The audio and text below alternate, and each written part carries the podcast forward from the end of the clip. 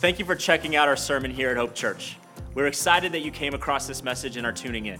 We just want to make you aware of a couple things before we get to the sermon. First, we'd love to connect with you. You can follow us on our social networks by searching at Hope Church LV. Also, be sure to check out our website, hopechurchonline.com. There, you can find out more information about who we are and where we are headed as a church. Once again, thank you for checking out our sermon here at Hope Church. Please let us know if there's any questions you have or any way we can come alongside you and your family. Enjoy the message.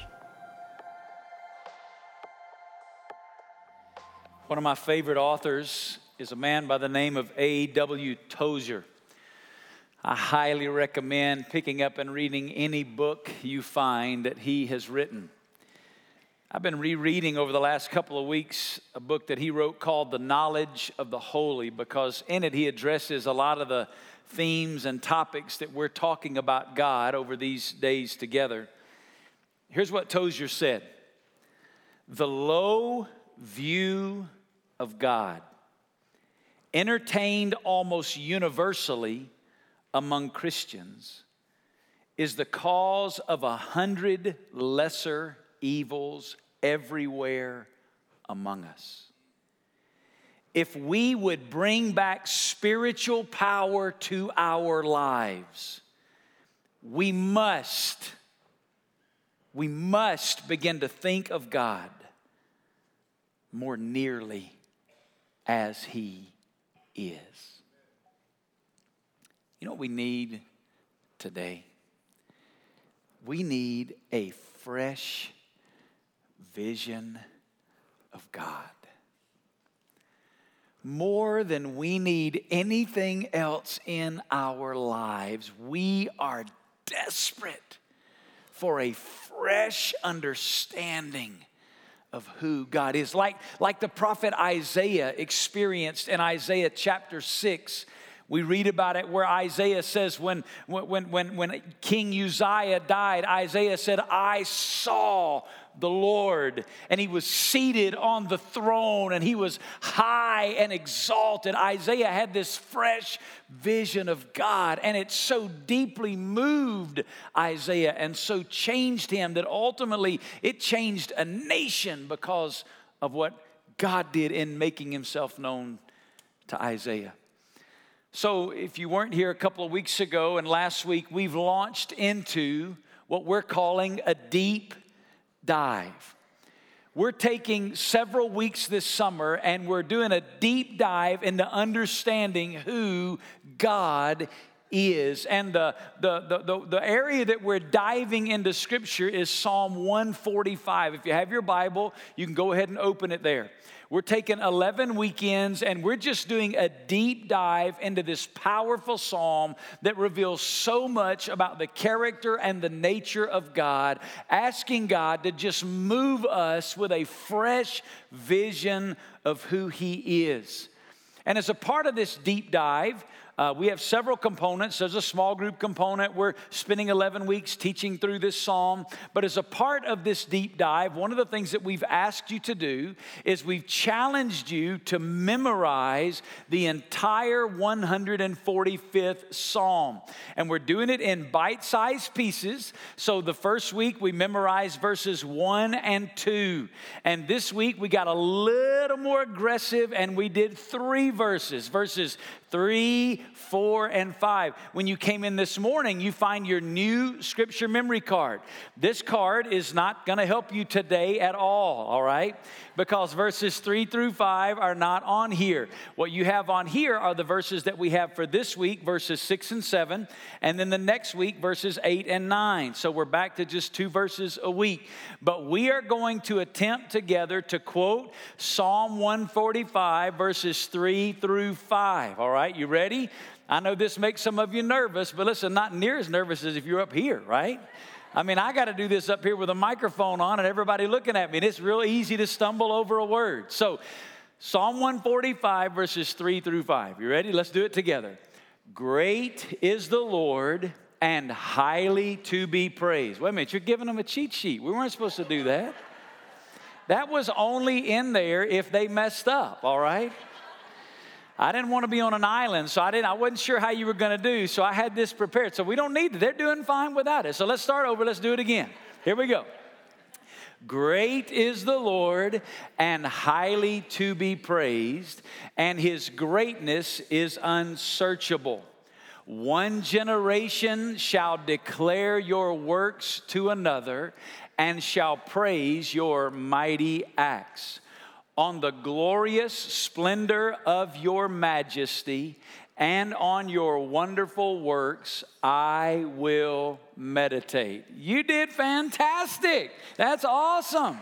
Psalm 145, verses 3 through 5. So for this week, we're going to memorize Psalm 145, verses 6 and 7. So let's look at those verses this morning. Psalm 145, verses 6 and 7. Men shall speak of the power of your awesome acts, and I will tell of your greatness. They shall eagerly utter the memory of your abundant goodness and will shout joyfully of your righteousness. Two new verses for us to dive into this morning and then to spend time memorizing and meditating on them during the week. So, we want to ask the same two questions out of these verses this morning. And here's the first one What do these verses tell us about God? Because with each of these verses that we've looked at so far, every one of them introduces us to some new content about the character and the person of God. So let me give you three things that these verses tell us about God. Here's the first one God is awesome. Say that out loud with me. God is awesome. To be honest with you, we should probably never use this word to describe anyone but God Himself. God is awesome. You heard it in verse 6. The, the psalmist said, Men shall speak of the power of your awesome acts. Now, we get that word awesome acts as two words, but in the original Hebrew language, it's just one Hebrew word. And it speaks of the quality of being awesome.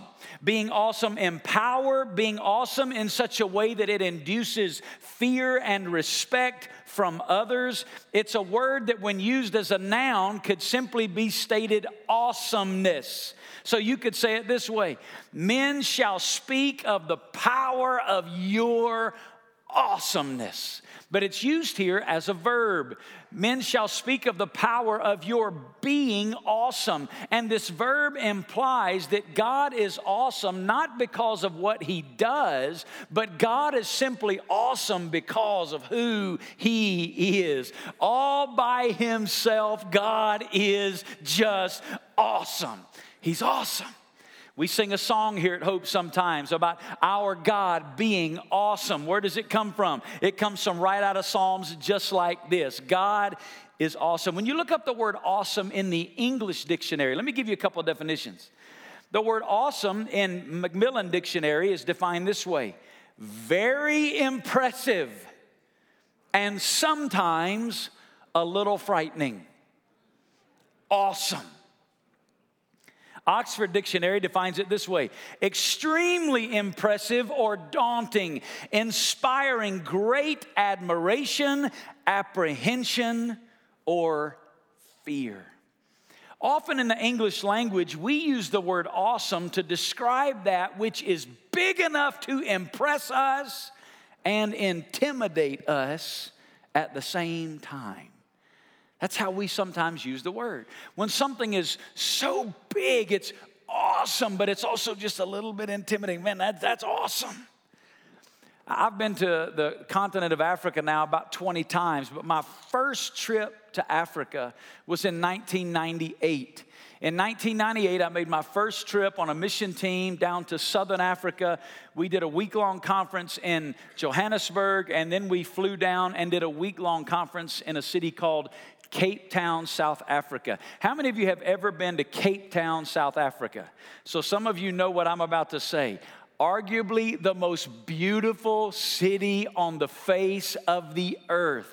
I'm telling you, I've never seen a city as beautiful as Cape Town because Cape Town has these massive mountains, but it's also right there on the tip of the, the, the continent of Africa where the Indian and Atlantic Oceans come together. So you've got this beautiful mountain scenery put together with the ocean. Normally, you either go to the, you go to the beach or you go to the mountains, but in Cape Town, you get them both. And there's one mountain right in the middle called Table Mountain. I want you to see the view from Table Mountain. The view from Table Mountain is just immaculate. You, you get on this cable car and you ride it up to the top of this mountain peak, and they call it Table Mountain because it's flat across the top. And when you get up there on this mountain peak, the view of the ocean is just that you just can't a picture can't even grasp how beautiful it is. But but it's also very intimidating because up there on the top of Table Mountain, those of you who've been there know this. In South Africa, they they didn't have all the safety regulations that we would have for something like this here in America. Like I want you to look at this next picture. People would walk right out to the edge and just like I'm thinking, and there were people with children, and they had children just running right along the edge, and I'm just the whole time holding my breath. But why? Because it's awesome. It's massive, it's beautiful, but it's also just a little bit intimidating. Came across something else this week that helped me understand the concept of God being awesome. Came across a children's book. You ever heard of this children's book? It's by Robert E. Wells, and here's the title of it Is a blue whale the biggest thing there is? You ever heard of this book before? I'd never heard of it before, but I saw it online this week, and so I actually ordered a copy of it. And I spent some time reading this book. I'm telling you, you ought to read this book. It's a great book. The, the title of it is A Blue Whale, the biggest thing there is, is really what he begins to explore throughout this book. And he starts by introducing us to the blue whale. Did you know that the blue whale is the largest animal in the entire animal world? As a matter of fact, just the flippers on the blue whale are larger than almost every other animal on the face of the earth. This animal grows to be over a hundred feet long and weighs more than a hundred and fifty tons. Yeah, wow. That's a, I don't know how, how, wide, I, I, think from this wall to that wall back there is, is over 100 feet. I mean, think about that. Think about the size. You, you imagine swimming out there in the ocean and this guy comes up to say hello? Massive.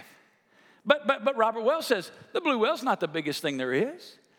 He begins to contrast the blue whale with, with Mount Everest. And you know what he says about Mount Everest? He says if Mount Everest was hollowed out, you could take a blue whale and you could take a, a, large jar, and if you had a jar big enough to hold a hundred blue whales, you could fill Mount Everest with over a million jars of a hundred blue whales. All that's right here in this book. but then he says, Mount Everest's not the biggest thing there is. He says, if you could stack Mount Everest's on one top, on top of each other, and you could stack Mount Everest a hundred Mount Everest's high, Mount Everest would simply be, he called it a whisker on the face of the earth. It'd be like if we were to stack a hundred Mount Everest, we could draw a little line right here. There's your whisker. But he says, he goes on to say, the earth is not the biggest thing there is. It's not. He, he goes on to compare the earth to the sun. Put a picture of the sun up here. He tells us in this little book that you can put one million earths inside the sun. This place we call home, earth, You can put a million of them inside the sun. But he tells us that the earth's not the biggest, the, the sun's not the biggest thing there is. He goes on to compare the sun to another star because the sun is simply one star in our galaxy. He compares the sun to a star called Antares.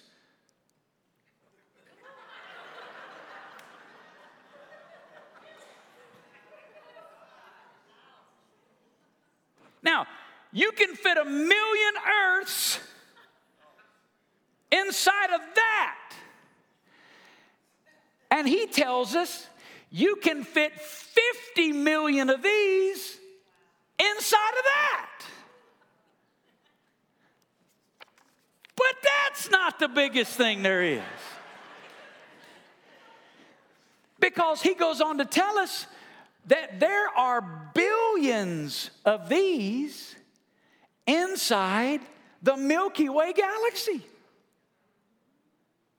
So, a million Earths inside of the sun that you can fit 50 million of those inside of Antares, and there are millions and billions of stars like Antares and our sun located in the Milky Way galaxy. But that's not the biggest thing there is. I'm t- that's a kid's book. You laughed at me when you said I read it. Now here's what's going on. All you're going to want to go get this book now, right? Because that's not the biggest thing there is. He tells us that our galaxy is located inside of the universe. And the universe contains millions and millions and millions of galaxies. The Milky Way would just be one of these millions and millions and millions of galaxies. And to be honest with you, even though the universe is filled with billions of galaxies, most of the universe is empty. Meaning this the space the distance between from one galaxy to another galaxy is beyond human calculation. Now, as much as I appreciate Robert E. Wells in this little book, this is where he missed it. Because listen to how he closes his book. The universe is the biggest thing we know. More than likely, I appreciate his intellectual honesty there. He didn't say yes, he said more than likely. We can call it the biggest thing there is. Oh, but I got a word for Robert E. Wells. And it's out of, well, we need to ask him if he can add this page to his book. It needs to close with Isaiah chapter 40, verse 26. Listen what it says Lift up your eyes on high and see who has created these stars, the one who leads forth their host by number. He calls them all by name because of the greatness. The word greatness there is a Hebrew word that means large or big. Because of the bigness, the awesomeness of his might, and the strength of his power, not one of them is missing. When I understand this truth about God, there's only one word to describe him awesome. He is awesome. Now, here's what that means for you and me today. Here's a life application. Nothing is too big for God. Nothing's too big for God. That means it doesn't matter what you're facing right now. Some of you came in here today and you have challenges, you have obstacles, you have problems, you have difficulties. Some of you have opportunities. Listen to me. Nothing is too big for Him. Listen, I'm not saying it's not too big for you. And I'm not saying it's not too big for me. And I'm not even saying it's not too big for us together. It may be very well too big for us. But listen to me, it's not too big for him. And what you need to do is like this little book, you just need to begin to take your problems and compare them to the bigness of God and find encouragement and strength and comfort in him. God is awesome. Second truth God is good. Say that out loud with me. God is good. You hear it? Look back at verse number six. And I will tell of your greatness. Verse seven. They shall eagerly utter the memory of your abundant goodness.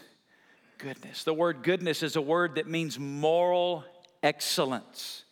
The psalmist said it this way in Psalm 119. Look at it. He said, You, speaking of God, you are good and do good. Meaning this good is not just who he is, good is what he does. Who is good? God is good. What does God do? Good things. God is good and God does good things. A.W. Tozer said this that God is good is taught or implied on every page of the Bible and must be received as an article of faith as impregnable as the throne of God. Here's what that means as sure as the throne of God is not going to move, God is good. God is good.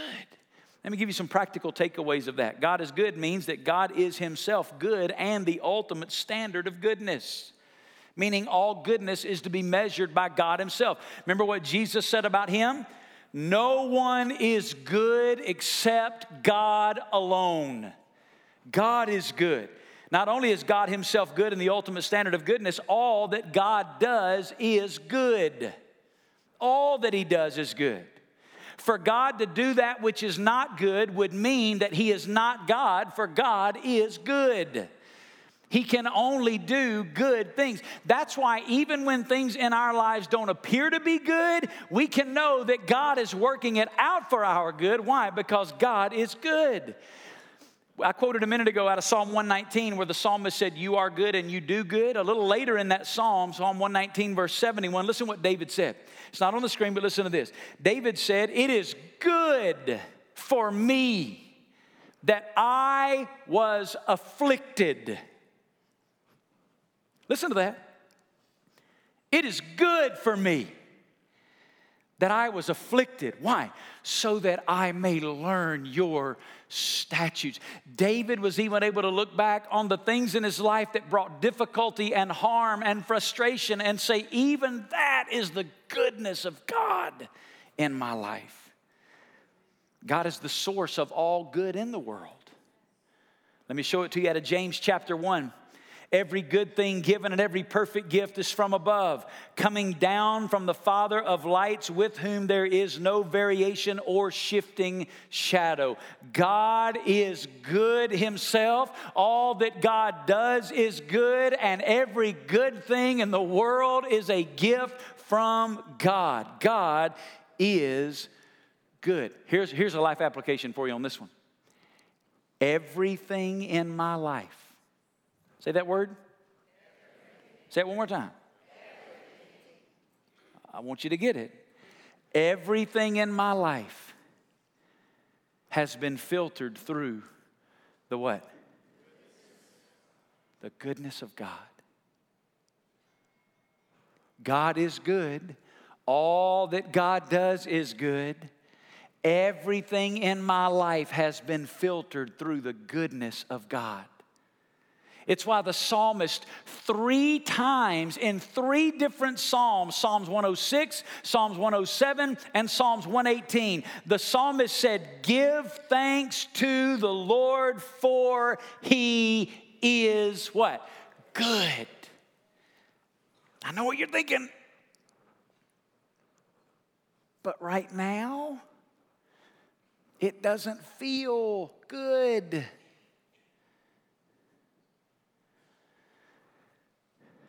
When I pastored my first church, it was in a small town in Tennessee. town had only 4,000 people in it. And the church experienced a lot of rapid growth. As a matter of fact, in the first three and a half years that I was there, the church in a town of 4,000 people baptized over 300 people into the church that had come to know Christ. The church grew to running six, 700 people some weekends, almost 800 some weekends. In our, I mean, think about that town of 4,000 people. The church was six to 800. God was moving in the life of this church. But long story short, there was some, one of the things that's so beautiful about our church here is the multi ethnic, multicultural flavor of our church that God has brought us all together as one body in Christ. Well, that wasn't true of the church that I had pastored in Tennessee at this time. And as our church began to grow, we started reaching people that didn't look just like everybody else in the church and started creating tension and problems. And long story short, what it ultimately led to was myself and our entire staff team being asked to leave. It was one of the darkest moments in mine and my wife's life personally in ministry.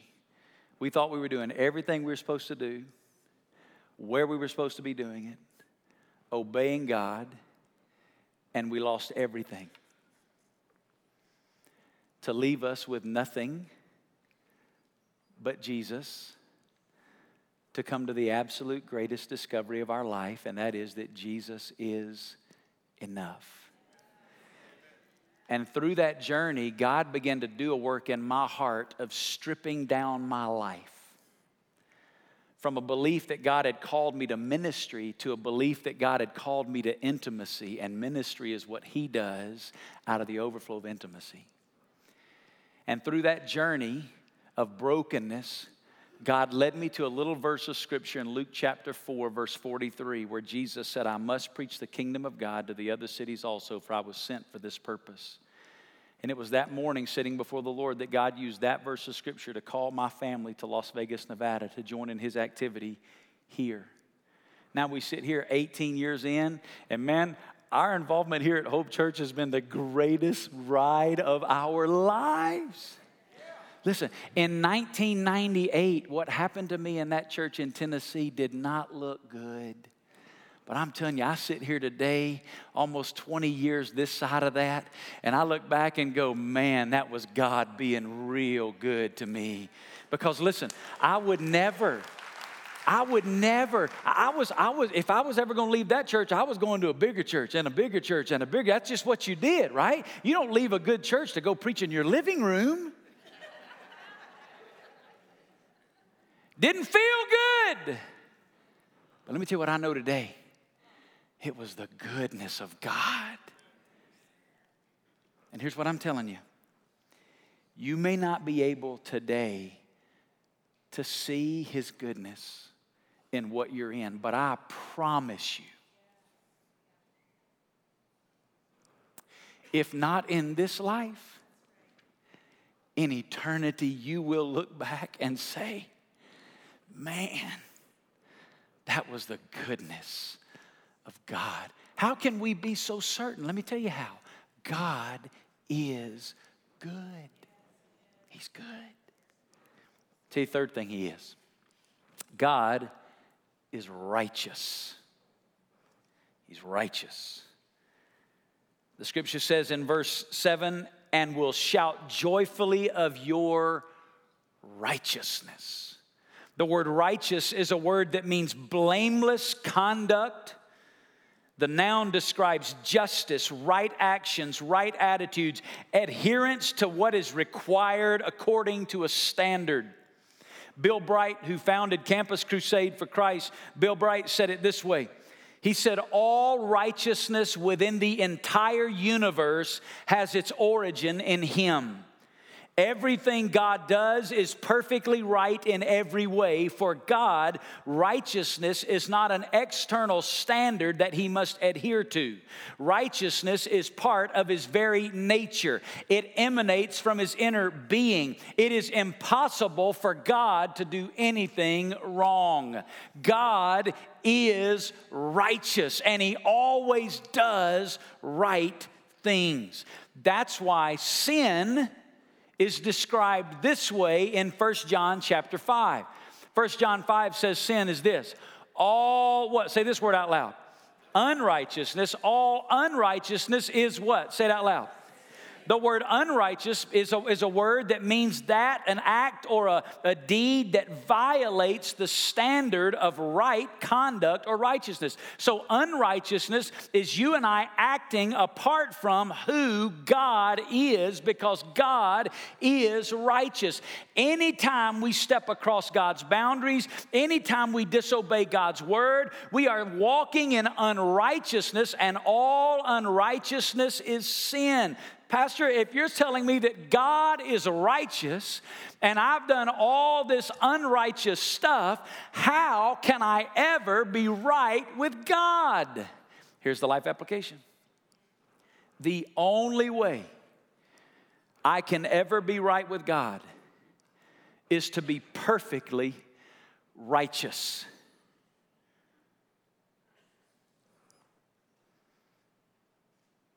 You say, uh,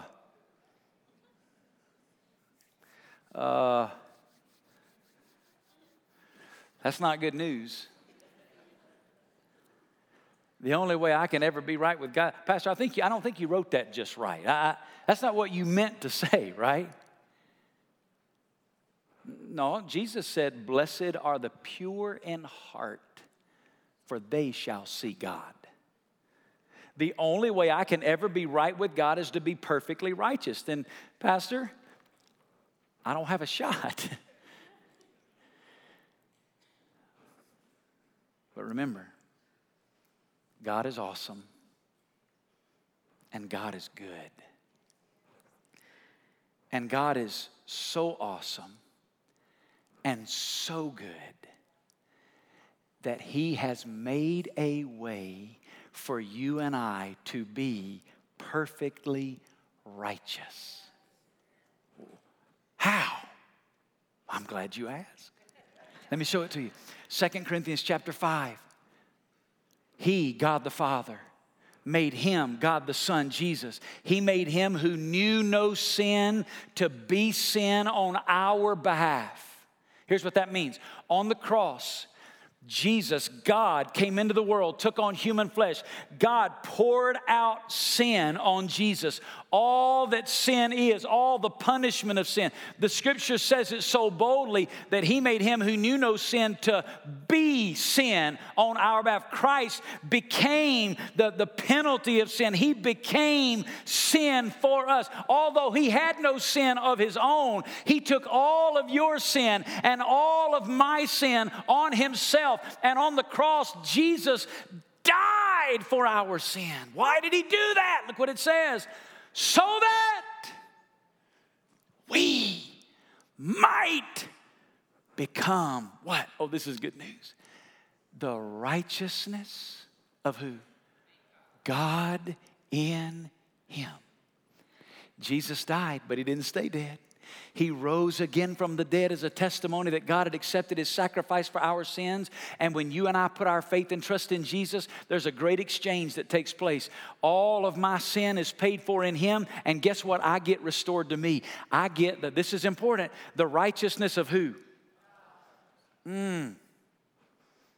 Why is that important? Because he didn't say the righteousness of Adam. He didn't even say the righteousness I had before I sinned. No, why? Because the righteousness of Adam's not enough. What he gives us is the very righteousness of God. Here's what that means because of Jesus, God now looks at me as righteous. Some people say God looks at us just as if we've never sinned. No, that's not what it means, because that's Adam's best righteousness. God looks at us as righteous as God Himself. What is that? Perfect righteousness. How do I get in on that? Through Jesus, through His grace, through receiving Him into my life. I don't earn it, I don't deserve it. It's all a gift of His grace. That's just how good and how awesome our God is. So He's awesome, He's good, He's righteous. So if that's who He is, how do we respond? I'm going to give you a few statements just real quickly. How do we respond to who He is out of these verses? Well, first of all, I should fear God. I should fear God. And this is not a word that means to be afraid, terrified. That's not what this word means. It's wrapped up in this idea of his awesomeness. The verb of awesomeness means to fear, to respect, to give reverence. Martin Luther helped us really understand what this word means when Martin Luther made the distinction between servile fear and filial fear. You say, what's the difference? Servile fear is a dreadful anxiety in which someone is frightened by clear and present danger. It's the idea of someone who is imprisoned and they're being tortured, and it's the fear they have of the one who is torturing them. Servile fear. That's not the biblical concept of fearing God. Filial fear is the fear that a child has of his father or his mother. It's a tremendous respect and love for his or her father or mother that produces a genuine desire to please them. Because God is awesome, I should have a reverential fear of God, which should produce in my heart a desire to please him. That's why the writer of Proverbs said, The fear of the Lord is the beginning of wisdom. Wisdom is walking in the fear of God. Why? Because I have a reverential fear of God that produces a desire to please Him and to honor Him with my life. And here's what the Bible says that's some wise living right there. That's some wise living. I should fear God. Here's a question Are there any decisions or actions or reactions in my daily life that are not driven by a genuine love and respect for God that creates a desire to please Him? Is that where I'm living? Here's the second one I should, with my lips and my life, make known the awesomeness of God. You see the two words here speak and tell in verse 6 Verse 6 says, Speak of the power of your awesome acts and tell of your greatness. Speak means to use words. To speak, to tell means to make something known. He's describing here that you and I, with the way that we live and what we, what we say, what comes out of our mouths, we should constantly be making known the fact that our God is awesome. Here's the third one I should live looking for opportunities to declare the goodness of God. Look at verse 7. They shall eagerly utter the memory of your abundant goodness. That in Hebrew, that, that, that phrase eagerly utter means to gush out, it means to bubble over with. And he's describing here when you and I have been so impacted by the goodness of God, stories of the goodness of God should just bubble out of our lives. One of them should be the gospel, right? If you've gotten in on this great exchange that you've been given righteousness in exchange for your sin by the grace of God, we should be bubbling over to tell people about the goodness of God in salvation. Then here's the last one I should sing joyfully to God. Our team is going to move into place to help me with this one as we bring this to a close. But the psalmist here says, I will shout joyfully. It's a word in Hebrew that means to shout for joy, to sing joyfully, to cry loudly. Why, when we come together every weekend, do we have a part of our service where we stand and we sing and people say, ah, you know, I'm not a good singer. I can't carry a tune. And no, no, it's not about being a good singer. It's about God being awesome. It's about God being good. It's about God being righteous. So we stand on our feet and we loudly sing praises to God. Why? Because He's worthy. He's worthy. So that's how we're going to close today. We're going to stand in just a moment and sing a song to Him. Before we do, let me pray for us. God, I pray in this moment that as only you can, you would speak. Lord, would you open our eyes that we might receive wonderful things from your word today? As you sit this morning here, We're just about to stand and practice what we've preached. We're going to stand and sing this song of worship. But if you're here today and you've never experienced the goodness of God in salvation, you've never been given His righteousness, today you stand in your own righteousness, and that's a righteousness that is failing, fallen, and, and, and failed to live up to the standard of God's perfect righteousness. And the only way you and I could ever be right with God is His perfect righteousness. But He offers you that today as a gift of His grace.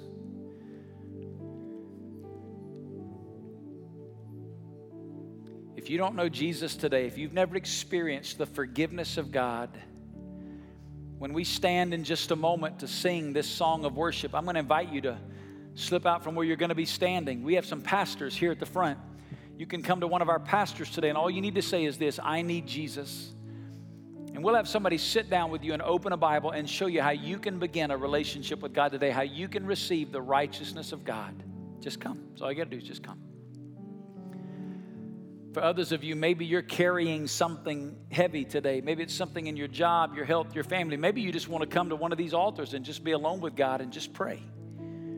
Or maybe you'd like to pray with one of our pastors. That's why we're here. You can come to any one of our pastors. We'd be honored to pray for you and with you today. You just come.